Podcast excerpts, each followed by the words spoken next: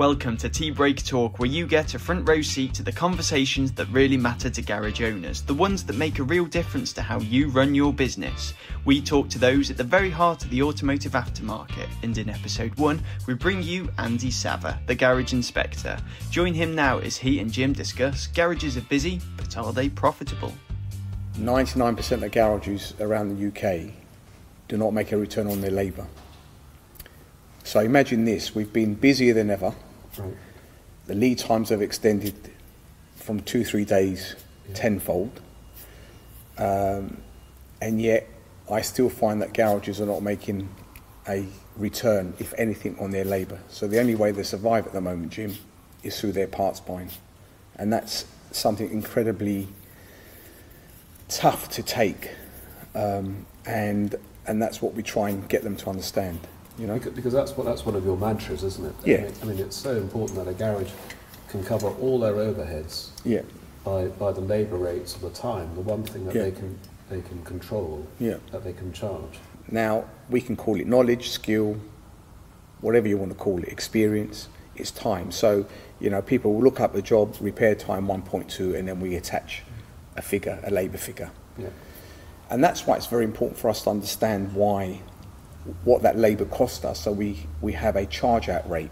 You know, it's very, very important. But not a lot of garage owners, um, since I've been doing what I've been doing, actually factor that in. And that's why a lot of people don't understand the mechanics of why they're not making any money. Because they're not even recovering their costs. And they don't know what that labour charge cost them. And really, that's the only thing that we have to sell. Uh, The other argument that we get is that people say to me, Jim, that um, but we also sell parts. Well, we don't really because parts is a byproduct of whether we sell any labour or not. And yes, we have a right to make a, a profit on parts, a reasonable return on parts, but your main income must come from your labour sales, the time and skill that you, we have, and that's what people are buying. The, the other day, I had a I had a, a text message from one of um, a, a, a garage in Wetherby, uh, and he, I won't I won't say who it was, and and he worked out his what we call the cost of doing business, and it came to fifty six pound an hour, and he's only charging fifty two. So he's losing four pound an hour. So he's basically working for nothing. Every time you charge a customer an hour, you're actually giving them four pounds back because you're not you're not making any money. Yeah. And he like he was so astonished about it, you know. And uh, he said, "So what, what do you think I should be charging then?" And I said, "Well, it's not as easy as that because there's a few other things you've got to take into a factor." But I said to him, "I tell you what, let me ask you a question. If you bought a part for fifty-two pounds, what would you sell it at?" And he said to me, um, "I'd put forty percent on top." And I said, "Okay, so what's that? About 73, 74 pounds?" He says to me, "Yeah." I said, "Well, why don't you apply that methodology to your labour cost and charge 75 or 74 pounds. And he goes, oh, I, I don't know whether I can charge that because I'm not sure I'll get people through the door. So this myth is just mm. floats around everyone, you know. Yeah. So the first calculation is really to work out all your operating costs, and that includes any salaries that you may be paying yourself as a garage owner, Yeah. but that must be aligned to how efficient your workshop is. Ah, so you're now going to talk about the billable hours. So it's not only your operating costs, Yeah. it's what the workshop, the what I call the engine room, Yeah. can produce. Yeah. All right, and it's not based on the hours that the garage is open because front of house might be open an hour, an hour and a half before the actual workshop begins working. Yeah. It's what the workshop hours are available to sell. The average efficiency rate, which means the, what the workshop actually produces to what they can produce, is about 55 to 56 percent, which is horrendous, really. Yeah. It's quite eye-opening, isn't it? So that has a huge impact on your operational costs. Yeah. And that then has a determined fact of where your labour sits. Obviously, you have to take in, into account the type of services that you're offering, Yeah. Um, the, which is another measurement that people don't really think about. Um, and also, obviously, the area that you're in, the demographics of vehicles, owners, um, and the skill levels and the tooling and equipment that you also have. And these are the processes that you've got to really sit down and think about, um, and are key points to actually determine this is what I'm going to be charging for the services that I actually provide. Mm. They all concede to the fact that they are busy, but they could probably be far more profitable if they were to actually get less cars coming in and, and they were to focus on the work that they, in fact, that they know to be profitable, but they have this inherent problem of just not being able to say no down the phone mm. to more work coming in. Mm. I'll give you, and on that, I'll give you a classic statistic. All right, an average garage will book, I don't know, 12 to 15 cars a day on the Monday. Right, they'll only invoice five or six, seven if they're lucky.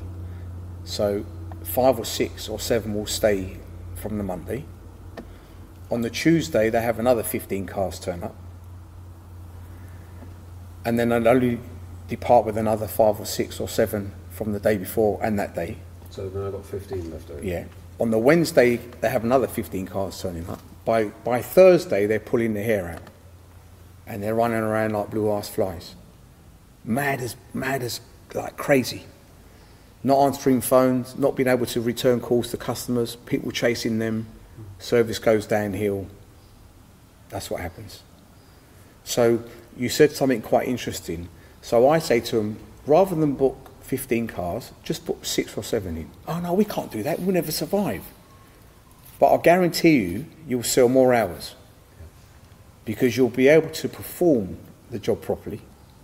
Also, give yourself time to upsell honestly and professionally, but not stressing that I haven't got enough time in the day. So, what happens is that the level of quality and the experience for the vehicle owner actually increases. And the turnover is the same, or if not a little bit more. So, so you, could, you could almost even make the argument that for every minute that a garage is trying to come up with a solution, that's a pound lost as well. Of course it is. So, so if you've got twice as many cars coming in that you can actually physically deal with and release on the same day, that explains why, why the, the billable hours are so, so low. One of the mantras that we really push is the fact that we keep reminding them that we don't want the website to be a platform of capability. We want them just to be focusing on profitability. And so um, within our uh, within the process, we, we can get a, a garage website online but by just taking up one hour of a garage owner's time. And on that, we ask them what would be the most profitable jobs that you can identify within the business. We want to hear their language, so just as you were saying before, Andy, that there's no step change from how they would actually hear a job or a scenario explained on the phone, or if there's a walk into the reception, as to what they would actually read on the website themselves. And what we found is that by actually focusing on the work that they want to have coming in, I mean, that, that may actually appeal to people already on their customer database, but equally, it will also appeal to people who aren't on their customer database because they've self qualified all the work that they want to have coming into us. Or I should say that they've pre qualified all that work that will be on the website and all coming in. But then the beauty of representing your business well online is that anyone who's typing in those search terms in the area where that garage is operating, they've self-qualified hmm. themselves to be interested in that particular repair or service at the point that they want to buy. And so with our websites, or with any effective websites, the beauty of it is that it, it is the most efficient way among the marketing mix, because there has to be a marketing mix over and above that, but it is still the most efficient way in which you can get a meeting of minds between the two. What would you say to a garage owner where they're, they're so busy contending with what's coming in? How, how would you how would you how would you recommend or suggest to them that they ought to pause, take a breath, and actually look at the, the difference between revenue and profit? Because people are busy at the moment now, they think they're always going to be busy. And when you're busy is the time when you should start planning for the next six months. Yeah, 'cause it- you're not going to feel it as much, are you? Exactly. What usually happens in our industry, or what's happened historically, is that when we go quiet, we start panicking, and then we start to try and be proactive. But it's too late then. We've we've missed that. You know, we we don't have a lot of money coming in now, and we've missed that time when we should be focusing on the next six months. Nothing ever lasts, Yeah. and you will always lose customers through natural Attrition. yeah, Yeah. right. You know, bought a new car, bought a service plan for five years, moved. Unfortunately, someone's died. We've all set that MOT reminder, and you get the phone call from the son or the you know the daughter. Uh, move away. So you'll always need a batch of new customers That's right. through the door. Look out for episode 2, where Jim and Andy discuss what those new customers are going to think of your garage and the tools you need to make the right impression. Don't miss any of the episodes of Tea Break Talk. Subscribe here.